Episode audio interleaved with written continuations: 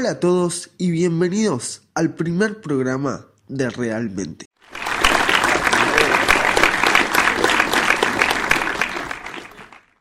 Hoy voy a intentar hacerte ver algo que seguramente te está afectando y quizás hasta sos consciente de esto.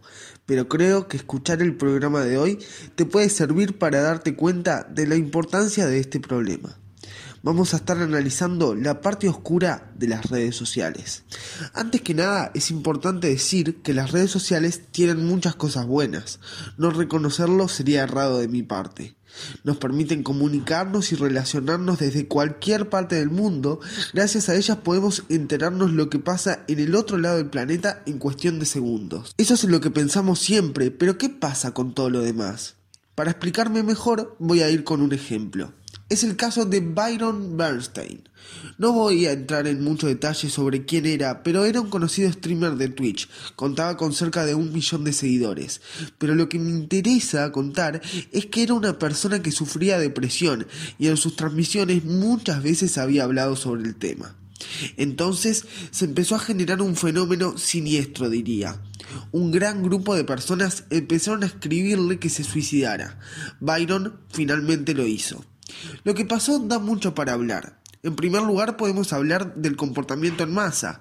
Esta rama se encarga de investigar por qué los individuos se contagian del comportamiento de los demás y se limitan a repetirlo sin cuestionarse nada.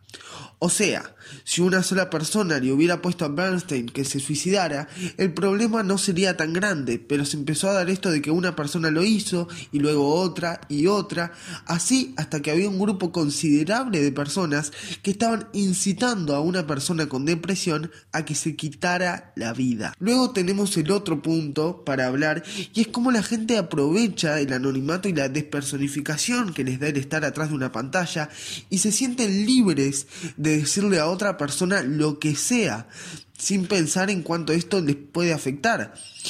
A raíz de estos casos nos damos cuenta que claramente se necesita un control en redes sociales que cuide este tipo de cosas, pero nos olvidamos de la cantidad de gente que usa en simultáneo estos medios y lo imposible que es controlar lo que hace cada uno. Por eso llegamos a un punto el cual tengo ganas de comentar. Es importante no estar todo el día conectado a las redes y no quiero sonar como un padre o madre diciéndote estás todo el día con el celular, vení a hablar un poquito conmigo. Quiero que veas que por lo que te acabo de contar, vos tenés que poner el control sobre las redes sociales, ya sea porque te sentís inmerso en el comportamiento de los demás y te limitas a replicarlo, o porque los comentarios que la gente hace sobre cierto tema te empiezan a afectar. Pero para, presta atención a lo que te voy a decir. Estar todo el día con el celular no es solo culpa tuya. Las redes sociales buscan constantemente que seas adicto a ellas. Mantenerte el mayor tiempo posible usándolas es lo que intentan cada día y es bastante obvio para qué. Pero si no te queda claro, ahí va la explicación. Mark Zuckerberg es dueño de Facebook, WhatsApp e Instagram y mueve muchísima, muchísima plata. ¿Querés saber cómo? Gracias a las empresas que deciden pagar para poner publicidad en sus redes. Son miles de empresas poniendo miles de dólares para que su publicidad te aparezca, por ejemplo, en Instagram. Y van a ser cada vez más empresas y van a poner cada vez más dinero mientras esa publicidad funcione. Para lograr que funcione, las aplicaciones te estudian y te observan todo el tiempo, buscando qué te gusta, qué quieres comprar, qué te interesa. Y mira que yo no soy de esos que tienen miedo a que lo espíen y guarden sus datos. Me facilita muchísimo navegar por internet así. Necesito un producto, lo busco en Mercado Libre, tengo publicidad en todos lados sobre eso y puedo comparar varios productos. Pero lo que sí es peligroso, y de esto te quiero advertir, es que Facebook, YouTube e Instagram buscan todos los días que seas adicto a ellos. Además, el cerebro se activa igual que cuando uno apuesta. Es algo impredecible. ¿Qué obtendrá? Likes, corazones o retweets. Y por otro lado, está el tema de la aprobación social. Somos seres humanos que no podemos ignorar lo que los demás piensan de nosotros. Y si no hay una retroalimentación positiva, esto genera estrés. Por supuesto, esta última frase no es mía, sino del profesor de Ciencias de la Computación de la Universidad de Georgetown, Cal Newport. Pero ¿qué efectos tiene para nosotros estar todo el día conectado a las redes? Para empezar, nadie sube a las redes las cosas feas que le pasan o los momentos en los cuales están verdaderamente tristes. Hay gente que sí, pero no es a lo que estamos acostumbrados. Todos suben sus mejores fotos, con su mejor sonrisa, con sus parejas, si tienen, básicamente siendo o aparentando ser felices. ¿Qué problema hay con esto? Esto nos hace creer que la gente que nos rodea es todo el tiempo feliz. Y para las personas que tienen depresión o ansiedad, los hace entrar en una comparación constante que los sumerge cada vez más en su problema. Pero yo no soy médico, entonces para respaldar esto busqué un estudio que lo confirmara. Encontré este de Hama Pediatrics. El estudio incluyó a 3.826 estudiantes de séptimo a undécimo grado de 31 escuelas en el área de Montreal, en Canadá. Entre 2012 y 2018 se les pidió a los estudiantes que completaran encuestas durante la clase para evaluar sus comportamientos de tiempo de pantalla y los síntomas de depresión. El tiempo de la pantalla se midió preguntando a los alumnos cuánto tiempo por día pasaban jugando videojuegos, usando redes sociales, viendo televisión y usando una computadora.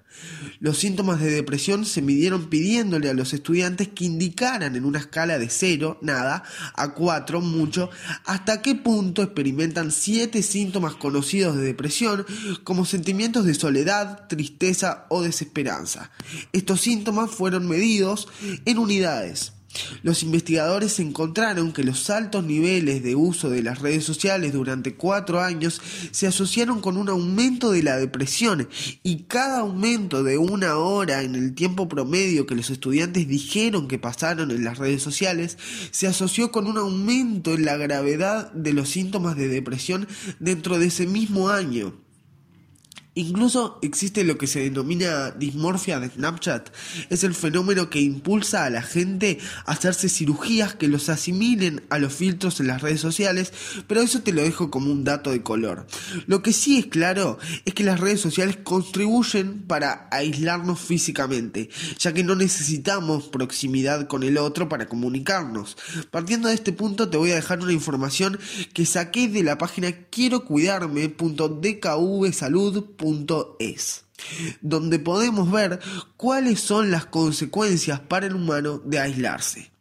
El contacto físico reduce el estrés, disminuye la producción de serotonina, hormona relacionada con el estrés, mejora el estado de ánimo, aumenta la producción de oxitocina, hormona relacionada con el afecto, disminuye la ansiedad, incrementa los niveles de serotonina, produciendo un efecto relajante, propicia nuevos aprendizajes a través de estímulos táctiles, corporales, emocionales, afectivos, etc. Mejora la salud física, disminuye la presión sanguínea, el ritmo cardíaco y fortalece el sistema inmune. Reduce la percepción del dolor, es un analgésico natural gracias a la oxitocina generada en el caso de existir un vínculo afectivo entre las personas o por la sincronización cerebral que se produce en el momento que bloquea el dolor. Enfermedades como la fibromialgia mejoran significativamente con abrazos, caricias y besos. Mejora nuestra seguridad personal, refuerza la autoestima y también la de los demás. Ahora, estas son las consecuencias del no contacto físico.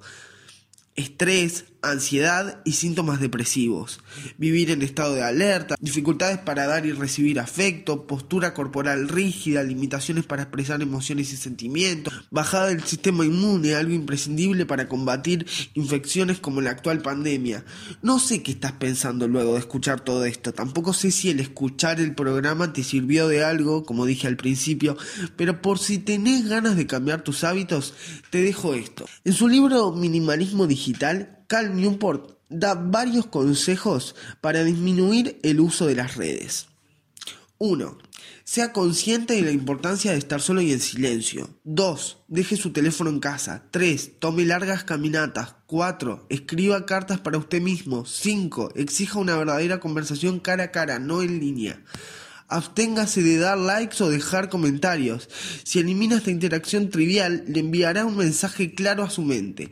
7. Apague las notificaciones cuando le envíen mensajes. Esto le permitirá estar más presente y concentrarse en sus actividades. 8. Practique un oficio artesanal. Es socio de alta calidad. 9. Arregle o construya algo semanalmente. 10. Programe semanalmente el tiempo que invertirá en ocio de baja calidad como en las redes sociales. 11. Haga parte de algún grupo como un equipo deportivo, un grupo voluntario o un comité en su templo. 12. Borre las aplicaciones de redes sociales de su teléfono y solo consúltelas en su computador. El próximo capítulo será sobre salud mental. Que pases muy bien.